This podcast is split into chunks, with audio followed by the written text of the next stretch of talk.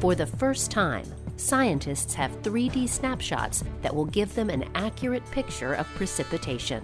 This is Innovation Now, bringing you stories behind the ideas that shape our future.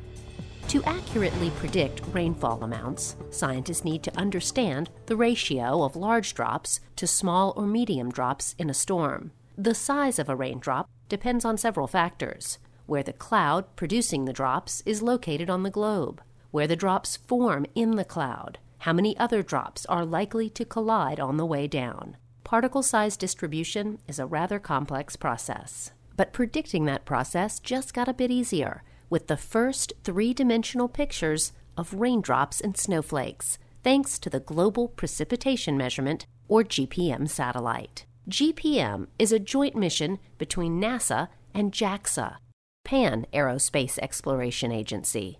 Now scientists will be able to see how water droplets vary in size on a global scale and use that information to improve rainfall or snowfall estimates. GPM will also help scientists gain insight in how storms behave, helping all of us better prepare for extreme weather events. For Innovation Now, I'm Jennifer Pulley. Innovation Now is produced by the National Institute of Aerospace through collaboration with NASA and is distributed by WHRV.